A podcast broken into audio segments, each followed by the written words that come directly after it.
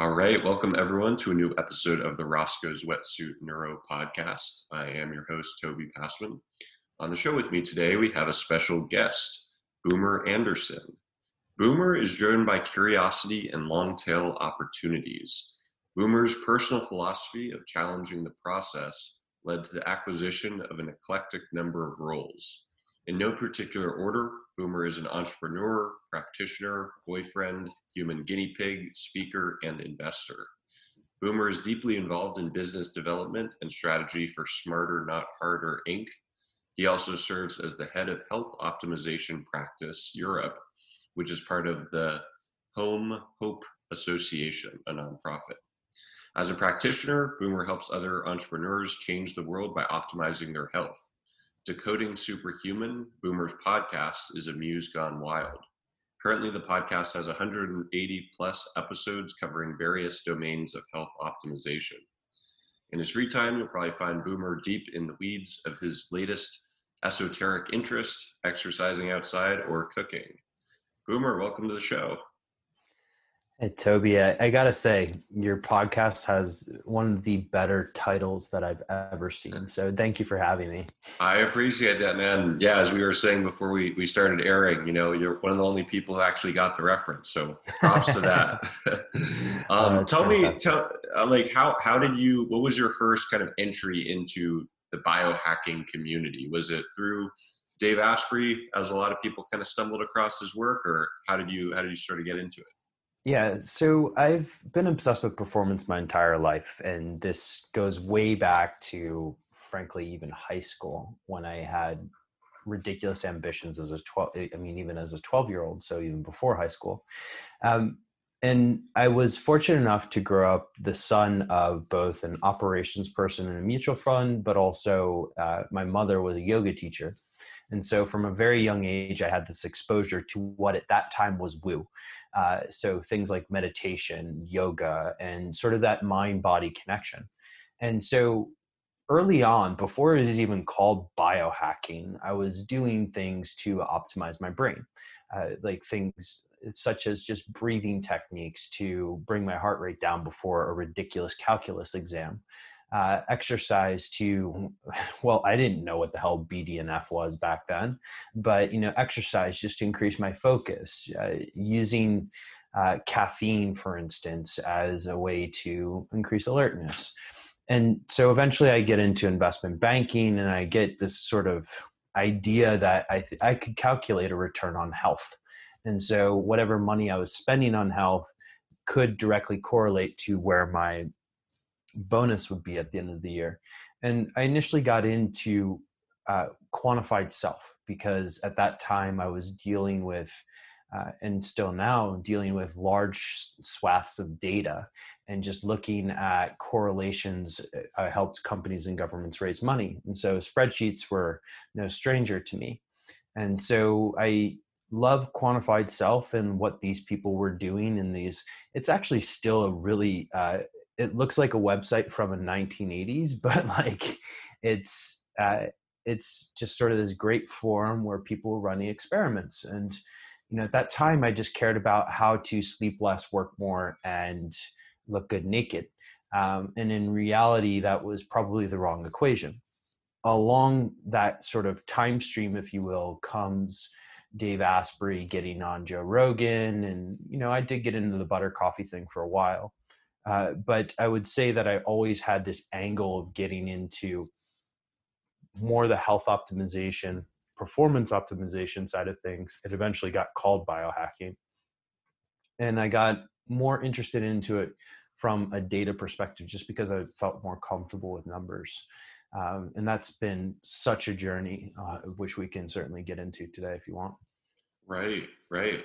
And so let's see. So, as far as you know, what were some of like the early things, you know, maybe before everyone was talking about, you know, biohacking? I mean, it's become, you know, definitely just in the past, I don't know, would you say, probably like five years or something, it's become, you know, like very like mainstream, like popular, mm-hmm. you know, chic.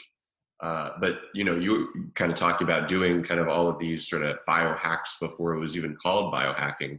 What were what were some of the other things that you would notice uh, that that kind of modified your performance as as you were a student and then going into your professional career? Yeah. So the first thing uh, that actually helped modify the performance the most was actually tracking this, right? So tracking brings awareness to something that you may not have awareness to. Um, so I would start tracking just sort of in a journal or in a spreadsheet, just sort of how many hours of sleep did I get.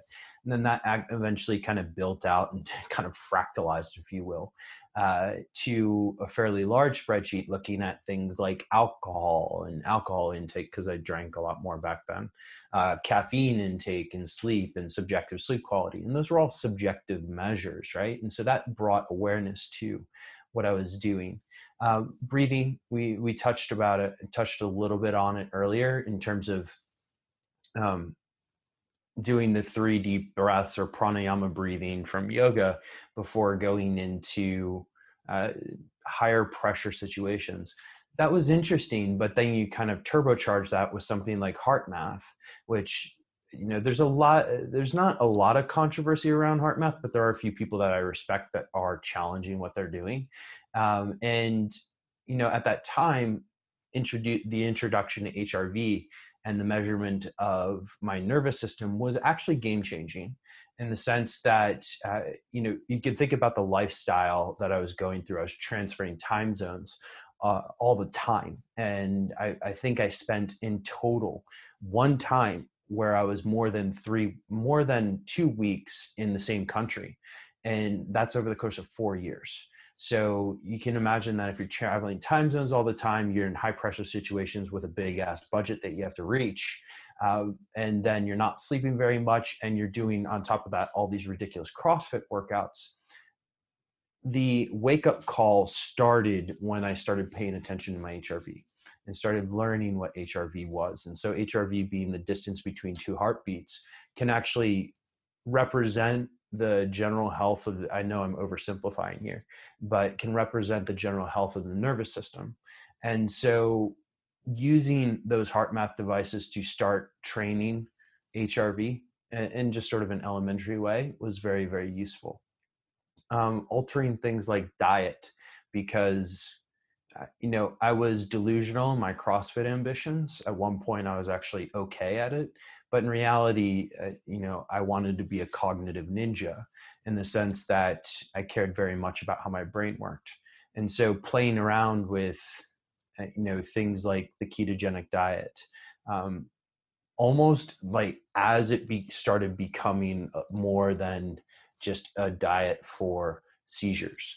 Uh, it was just brought up early on. I think Peter Attia and Tim Ferriss may have done stuff on it. I'm like, okay, you know, I've been low carb since I was 12 years old, pretty much, uh, just because that worked well for me and I happen to like meat. And, you know, the ketogenic diet makes sense. So there are a series of things that I, I thought were very, very interesting early on. And even when, you know, if you think about it, like Tim Ferriss's four hour body came out before Dave Asprey became sort of the the brand builder of biohacking that he is. And so I got a lot of ideas for Tim, got a lot of ideas from anybody. And I'm, I'm a human guinea pig, uh, to steal a phrase that Tim actually used. And so I'm willing to try anything a couple of times. I, I just got smarter about it over the years. Right. Tell me, like, you know, so we talked about uh, this tracking, you know, and, and kind of the quantified self movement. What were like some of the most interesting uh, things that that you noticed really impacted your performance? That say like you know maybe you couldn't really like tell yourself just but then you look at the data and it says you know it paints a certain picture like was there anything that really surprised you yeah do you want me to go down the wearable technology route or do you want me to go a little bit more into just sort of testing and those kind of things oh whichever whichever way you'd like so let's go through testing because I think there's there's an interesting element here that I, I think people should be aware of, which is um, surface level feeling versus biochemical feeling. And so when we kind of look at surface level tracking, you can track things like subjective quality of sleep. There's, uh, you know, the Pittsburgh Sleep Quality Index is a great one for that. Um, you can look at various tests or subjective tests to measure things like anxiety, but that could be somewhat deceiving in certain ways in, in the sense that you could be subjectively feeling okay but what's going on underneath the hood? And so uh, probably the most effective thing that i've done in terms of uh, quantified self is actually getting underneath the hood and starting to look at what the data says and so that initially started for me with genetics i bought a 23andme uh, really early on before they became so cheap um, and it really didn't say much until I had a doctor who said, "Hey, you can throw it in this database." And I didn't really know what I was doing, but I just got really interested and started finding out and reading research papers, etc. That eventually transferred over from genetics into the metabolome, which is sort of where your cellular level health is right now and where it has been in the past couple of months. And I found the metabolome to be absolutely fascinating in the sense that I can now map out something like the Krebs cycle um, and see where the uh, deficiencies are in that Krebs cycle in terms of cofactors, but also what could potentially be blocking it. You know, heavy metals, uh, mercury, and you know, as a person who spent a lot of time on planes to the point where I still have status on an airline uh, after four years of not flying on that airline. It's concerning to see you know things like gasoline exposure come up as sort of uh, toxins and then you kind of get into the whole world of okay if you're exposed to these toxins but you're also deficient in these vitamins it's very hard for your body to clear these toxins and so that really gave me a pinpoint almost a target if you will for how to do things like supplementation because the fact is is that i'm a consumer of news. We're all consumer of news and it's very easy to get overwhelmed with the amount of shit out there. Uh, one day the ketogenic diet is trendy the next day it's carnivore and the third day it's vegan and they're all very well they're somewhat different. Um, at least the first two are can be similar. But in order to take that from an N of seven billion, which I, I, think the dogma of the the diet and nutrition industry needs to somewhat die. But to take it from an N of seven billion down to an N of one, the metabolome, all of this data allows me to shape um, my own destiny rather than rely on information for from people who uh, may or may not be biased in how they're presenting it to you. Right. Right. So again, kind of getting back to the sort of one of the main tenets of, of biohacking, kind of taking control of your own health rather than putting it into the hands of, of someone else.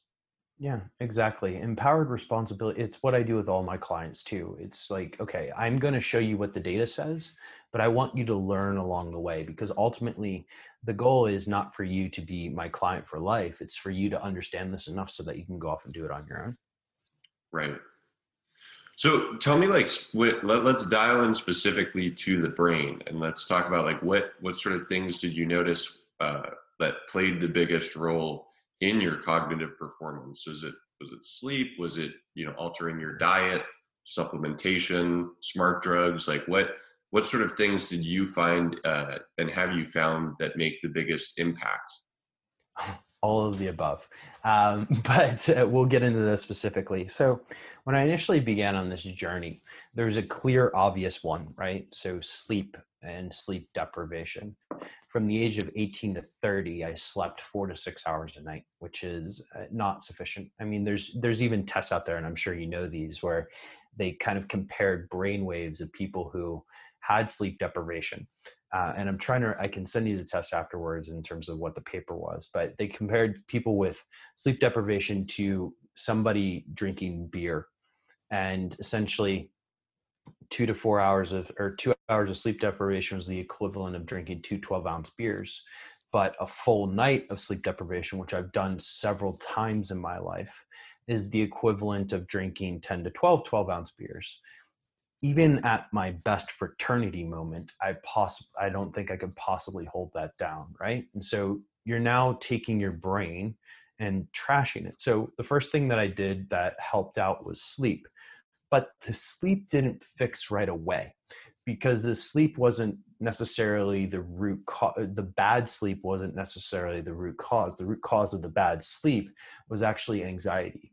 And so dealing with um, stress and being a historical perfectionist uh, suffice to say everybody in the world has experienced anxiety at some point but many of us experience it to a degree higher than others i being one of them and so getting my head around anxiety and how to deal with it was probably the biggest game changer of all. I'll get into the smart drugs and the nootropics here in a little bit. But uh, when I started dealing with it, it was initially a question of okay, so I have this above average anxiety issue, perfectionism. And how do I I initially asked the question, how do I get under control? And now it's no longer really a control thing. It's just how do I witness it's there and let it do its thing? And a lot of that started with things like meditation, uh, getting into you know certain states through that meditation, getting into um, you know being able to manipulate my nervous system through breath work, and really starting to recognize that behavior change. Um, and so I would also layer in things like gratitude practice, right? And so gratitude practice is very simple in the sense that you can write down a person, an opportunity that day, and uh, and really just some an object around you that you're grateful for, and that could change your frame of mind. So when we start looking at um, just sort of optimal performance in terms of brain perspective, dealing with that anxiety certainly uh, has been useful. I've also played around with things like Selank and Pacamelon as well, and those things eh, can be useful certainly in one-off situations, uh, but they they haven't contributed as much as the behavior change has.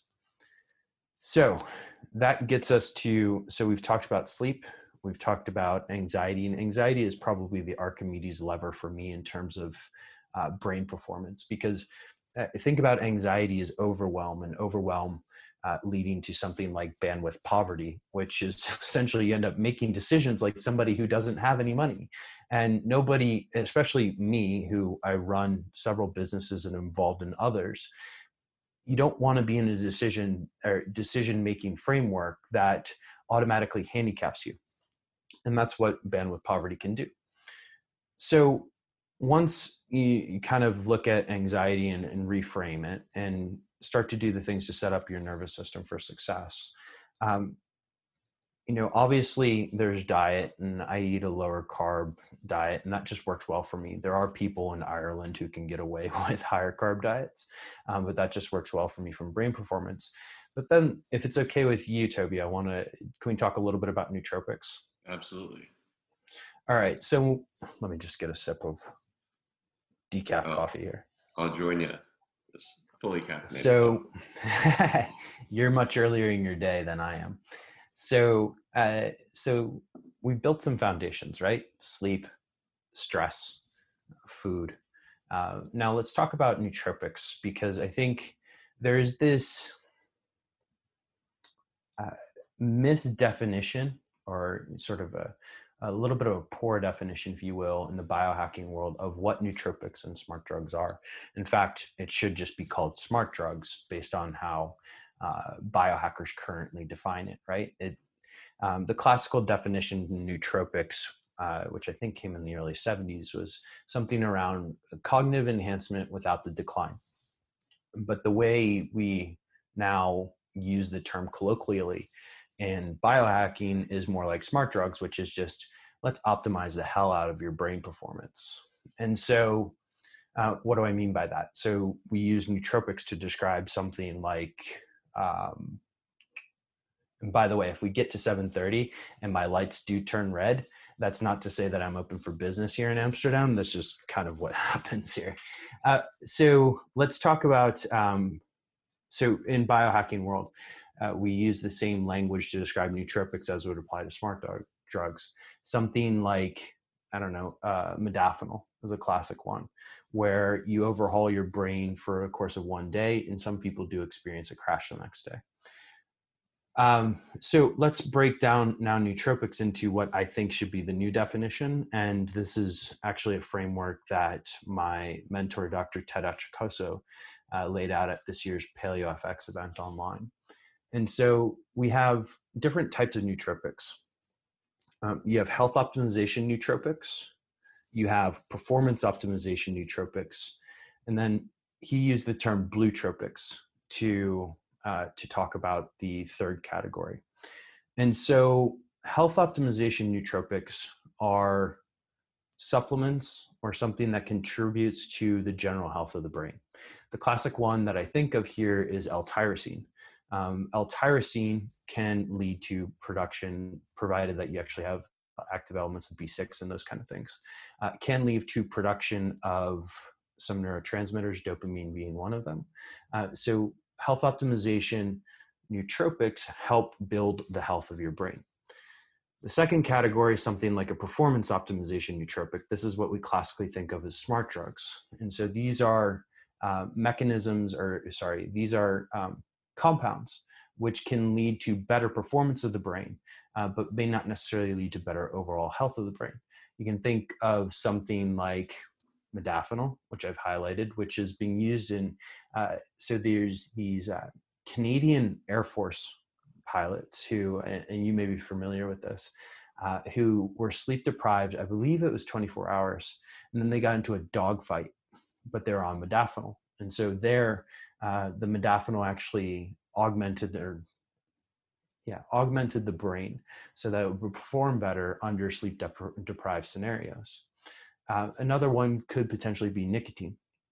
And so, nicotine being something that would, uh, I love it for verbal fluidity. Um, and I love it for the fact that it can bring you up when you're down, it can bring you down when you're a little too up. Um, and it's certainly a, good performance optimization nootropic in those two scenarios.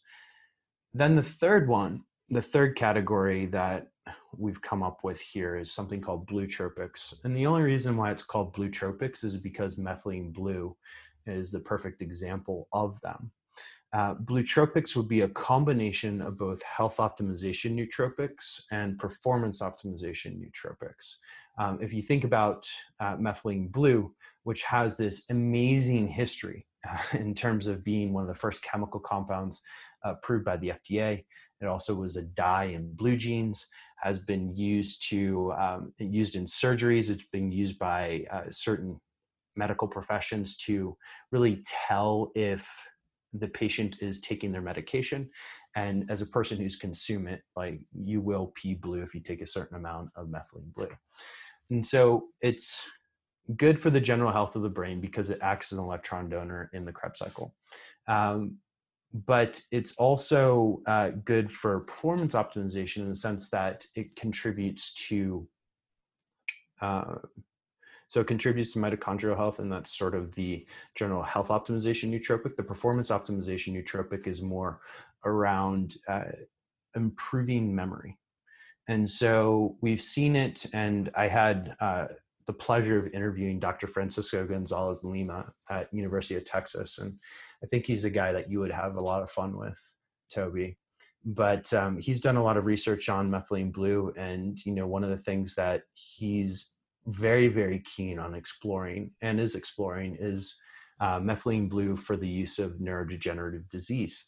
And so, uh, you know, that is sort of the quintessential example of blue tropics, Usually, a bluetropic would come in a stack form, something like qualia, for instance um, or in the case of a company that I'm involved in, uh, Blue Cannatine, which has both performance optimization and health optimization nootropics. In Blue Cannatine, that would be caffeine, uh, hemp crystals, and uh, so nicotine and methylene blue. So I know I've gone on a long soliloquy there, Toby, but hopefully that was very useful. It was, it was, and I love the fact that you brought up methylene blue because that's that's one that I've you know personally been interested in just reading about, um, mm-hmm. and I've read some of the research articles, but haven't actually had anyone on the podcast yet who's mentioned that. So it is a super interesting one that I'm excited to try out. And I want you know, can you tell me a little about you know the idea behind why why formulate uh, you know, why was this uh, product kind of put together uh, so that the hemp crystals, uh, nicotine, caffeine, and methylene blue. I assume yeah. that there's some amount of synergy between these different ingredients. Can you tell me a little about that? Yeah, you nailed it on the head. So I think it's worth kind of giving the backstory here. Uh, so there's a nonprofit that I'm involved in called Health Optimization Medicine and Practice. What we do is we seek to teach doctors and practitioners how to optimize for health. Um, one thing that our society globally is good at is treating uh, disease and uh, emergency situations. So, for instance, if you get a gunshot wound, you probably shouldn't go see a health optimization practitioner. You should probably go to the emergency room. Uh, if you have a broken leg, go to the emergency room. Uh, but if you're a person like me, and this was me 10 years ago, even, uh, looking to just go for more and you feel good, but you want to know what you're leaving on the table, then health optimization could be for you. Uh, so what do I, why do I bring this up? Because in health optimization, when I'm working with a client, uh, usually it takes about three to six months for things like nutrient balancing and hormone balancing to kick in. In the meantime, that client may be actually experiencing something that they want to deal with right now. You know, nobody likes to be in pain, nobody likes anxiety, and certainly nobody likes it when their short term memory starts to fail. And that latter one is really how the um, the compound actually came together. And so um, health optimization medicine and practice is the nonprofit side of Smarter Not Harder Inc., uh, which you mentioned earlier. The for profit is actually a company called Troscriptions. And so Troscriptions uh, is really designed to provide health optimization practitioners those bridges if you will, um, for those particular allopathics or maybe intelligent allopathy, but certain situations whereby the client needs to experience relief right now. And so the first one that came out was Blue Cannatine. And that was really an, an a problem that Ted, the founder, was trying to solve, and something that I've experienced before too. If you're flying all around the world, there's a certain amount of jet lag that your body can take but after a while your memory starts to just really kind of falter you know all of a sudden and, and you know ted is a, a, guy who has a 210 iq no joke uh, and he is a person who relies a lot on his memory as do i and if your memory starts to falter and your verbal fluidity starts to falter how can you perform at your best when you land and so when he was going through sort of the research, if you will. He started playing around with different things and looking into methylene blue. Uh, methylene blue, as we ta- talked about, how has a lot to do and a lot of benefits for things like memory. Okay, that checks one box. Now we have five milligrams of uh, methylene blue in there, which is certainly not a lot. But then you combine it with one milligram of nicotine for that additional verbal fluidity. And also because nicotine is just one of the most fascinating molecules I've ever come across. And it, uh, you know, as we alluded to earlier, brings you up when you're down, brings you down when you're up, uh, but can certainly give uh, a rush of energy, especially if you take a spray, right? Like the spray can be a headache in a second, but combined in this formulation, uh, it works pretty well. Then we add caffeine for alertness. It's only 50 milligrams of caffeine, and then the hemp crystals, think of that as something like a CBD, actually serve to round off and extend the entire effect. And this is just something that we experienced uh, more than anything. And personally, I've played around with nicotine quite a bit. Uh, particularly here in Europe, we can get the sprays, which is which is really nice but the first 10 minutes or five minutes of every spray is like hell on earth right? You take the spray and it's just bam you know somebody just smacked your brain with a baseball bat. You feel really good afterwards but it's just those first 10 minutes. Now when we combine these four ingredients in a buccal um, and i can get into the buccal here in a little bit what we found was is there's sort of a synergistic effect that checked all of the boxes that we were looking for and results in this sort of i almost call it a locked in feeling whereby you know i'm able to think think very much about one task at a time, but I'm able to also experience sort of what's going on around me and react to it accordingly. Uh, the perfect case example of how I first started using this was in public speaking. Now, why is that useful? Because you obviously want to have your words come out correctly. You also want to have, you know, the ability to mem- remember everything that you're going to say, and it's good to be alert. And so, public speaking is a perfect case in point. I do a lot of stuff around strategy and business development. And so, connecting dots where um, they may not be seen is another way that I use it. I, I look at it as like this ultimate, so pattern recognition is something that is very, very difficult for people to learn. And I happen to be okay at it but the patterns seem to just flow a lot better. And so we like to call it a limitless feeling uh, for four to six hours. But the combination of the four ingredients in micro, relatively micro amounts, right? We're not talking about a lot here, uh, allows us to really uh, provide that ride, smooth ride, without the you know inevitable come down that comes with a lot of nootropics out there. Very cool. You know, specifically, uh, a, a, couple of the ingredients that were mentioned, um, so caffeine and uh, CBD uh, was something. So I, I, used to work for uh, uh, sort of a CBD uh, manufacturer, mm-hmm. and one of the really interesting products that they came out with was this kind of workout stack. it was these like these pills that were CBD and caffeine. And I mm. noticed just like this synergy where it was like it was a lot of caffeine. I think it was like 200 milligrams or something, wow. which usually, I mean, would definitely get my heart palpitating and, you know, mm-hmm. have that kind of classic caffeine, you know, jitteriness. But with the CBD, it was like this, the, the smoothest, cleanest energy. So just, I guess those two ingredients out of the, the four that I've played around with stacking, I've experienced really cool results from. Yeah. And look, um, one of the things that I used to be fat, I still am fascinated by. What am I saying? Is caffeine and L-theanine, and you know, insider information here. One of the ingredients that we were playing around with originally was L-theanine, um, and that, you know, uh, uh, we found CBD slightly more effective. Got it. Tell me, uh, tell me about like switching gears a bit. Uh, mm-hmm. Tell me about decoding superhumans. That's your podcast. What? Yeah. Tell me about just kind of the inspiration. Why Why did you want to uh, start a podcast and and kind of share all of this God, sort of information uh, with people? You know, it's it's funny. It's like uh, so. I started the podcast almost three years ago now, and uh, I had no intention. I, I was just sort of like, hey, I'll do this for 15 episodes. And the original idea, very candidly, Toby, was I want to reach out to uh, a lot of very smart people uh, around the world, and I didn't necessarily want to pay a massive per hour consulting fee to talk to them. And so, if you have a media platform, you can reach out to anybody around the world, and they're usually willing to talk to you, or at least willing to acknowledge your email. And so, that was the original genesis of the podcast.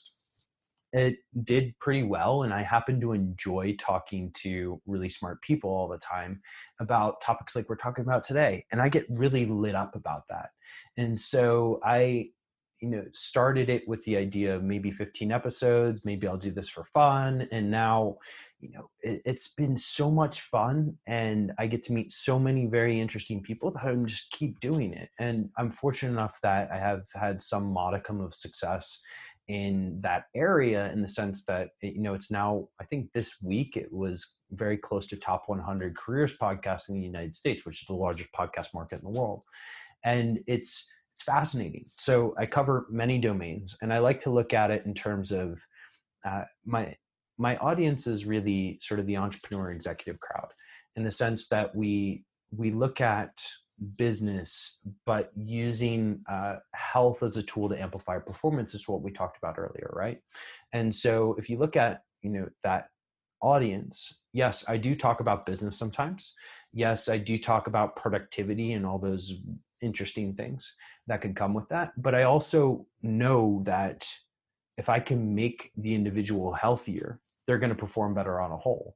And so we get into things like sleep, stress, uh, nutrition, certainly, movement, and a whole bunch of others. So it's, uh, I just call it a passion project gone wild, right? And I have a lot of fun with that one. Awesome. Awesome. What's uh what's some of the feedback that that you've gotten from people about it? It's well, you know, what some of the more interesting feedback is around that idea of like holistic.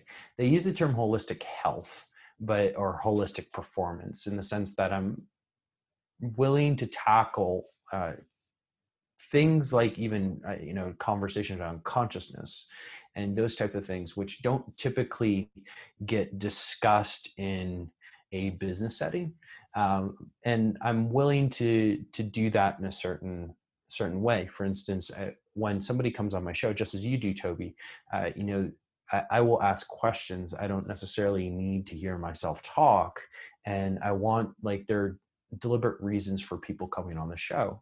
And so i have my own questions and i just want to make sure that the audience uh, who seems to enjoy the questions that I ask is able to experience that. And, you know, so there is that element of a different approach to both health and business. Uh, but there's also just, you know, we've had a lot of fun. And so uh, I want to make the podcast fun for people. And it seems like, you know, more than a few enjoy. Absolutely. That's awesome. Well, Boomer, tell me about, you know, kind of going forward you know, both in, in terms of just you, what you're trying to do along with just the biohacking kind of uh, community in general, like where, where do you see things progressing? Do you see uh, things, I mean, just biohacking getting more and more uh, kind of universally accepted and, and these things sort of just becoming kind of standardized mm-hmm. tools mm-hmm. that, that everyone starts implementing or, or do you still see it as, as being this sort of niche thing that that only a certain subset of people are going to be interested in? Yeah, it's a very good question. So, if you look at uh, one of my favorite books for entrepreneurs is called Crossing the Chasm, and they have this sort of adoption curve, if you will, and there's chasms within that. And so you have the innovators, which are at the first end, then you have the early adopters, and then it starts to go really mainstream. Uh, I think the biohacking space right now is very much in that early adopters uh, tail, if you will. Uh, we're still not quite mainstream, although you are starting to see uh, things like bulletproof in Whole Foods, for instance, or uh, ancient nutrition in Whole Foods. Now, it's very, it's a very astute question of you, just sort of like, where is the movement going? And so, is the movement going to cross the chasm, or is it going to cross the chasm in a different form? Because we're starting to see, you know, you know, you're starting to see various little hotspots develop outside of biohacking, right? Like there's this whole um, let's see if I can throw this all together in my head. So let's try this. So you have biohacking, which is about ready or trying to cross that chasm. You have the development of big data and AI. And I know people get a real hard on for big data, but the fact is, is that you can get um, some of these technologies and testing companies are now starting to make them more affordable for people. So it's no longer $10,000 to get your genome sequence. You can get something else. You can get your metabolome done for a few hundred bucks. And so the there's kind of different forces that are coming together. So you have big data and omics, you have the biohacking movement, you and you know I guess you can throw kind of quantified self in between uh, the two of those. You have uh, rapid advancements in testing and technology, which kind of fits in that big data uh, theme. And then you have this emerging side, which is very fascinating to me, uh, of you know this expansion into consciousness and the scientific connection and the neuroscience connection to consciousness which i think toby you'd know more about than i would um, but you're starting to see fringe concepts like uh, psychedelics and um, and other sort of therapies if you will come more into that mainstream. And so actually what i i do see is this sort of convergence. And you're seeing it across industries right now where like amazon's at, uh, kind of entering into they first entered in the groceries now and the supplements and all of these things. That also applies to biohacking and general health. Like, does the functional medicine uh, movement in the United States and the alternative health movement in Europe uh, all kind of combine and allow us to have a greater focus on health, which is actually my hope for the world. Is that things like health optimization medicine and practice, things like uh, the Institute of Functional Medicine, uh, this movement that MAPS is doing, and Oregon's certainly doing a good job to contribute to this around psychedelics, uh, this movement to big data, if it's all converging into this more stronger push forward for a healthier future, I'm 100% supportive of it. And that is, you know, really what I see. I see little hints of that happening. Um, I see a lot more collaboration than would have been in the past. Part of that is due to the fact that, you know, barriers to entry to build businesses has fallen. So as a result, you know, these these businesses eh, are not as hard to start. So as a result, people are collaborative, more collaborative because they don't have these big walls up. And so uh, that fostering of collaboration, that fostering of big data, that fostering of more open minds and the embracement of psycho- psychedelics, consciousness, and all this stuff. That all to me gets me really, really excited and jazzed up in sort of this converging future with a healthier planet. That is, it, it's exciting to I mean, just just hearing your answer makes me excited about you know what what we'll see uh, going forward in the future. So cool stuff. Well, Boomer, I really enjoyed our conversation today. It's been great having you on the show. Um, tell me, you know, for people who are interested in our conversation and want to uh, learn more about your work, uh, more about decoding superhuman, uh, where where would uh, you direct them to? So you can put decoding superhuman into any sort of uh, search engine. I, that's really decodingsuperhuman.com is the place to go. You can also find me on instagram or on linkedin. And uh, you know please just start a conversation reach out uh, tell me what you thought of the show uh, just send me a message. I, I want to hear from you. If you are interested in the uh, blue cannatine and we have another product which is pure methylene blue uh, you can head over to troscriptions.com and Toby will make sure that your listeners uh, get a discount code for for tuning in today. That sounds great. And uh, for those listeners who did enjoy the show, go ahead and like and subscribe to our YouTube channel, Roscoe's Wetsuit Neuro. And you can also find audio versions of the podcast available on Spotify, Apple Podcasts, Stitcher, and just about anywhere else you can find audio podcasts available. Boomer, again, thank you uh, so much for coming on the show today. Really enjoyed talking with you. My man, it's been a pleasure. Thank you. Absolutely.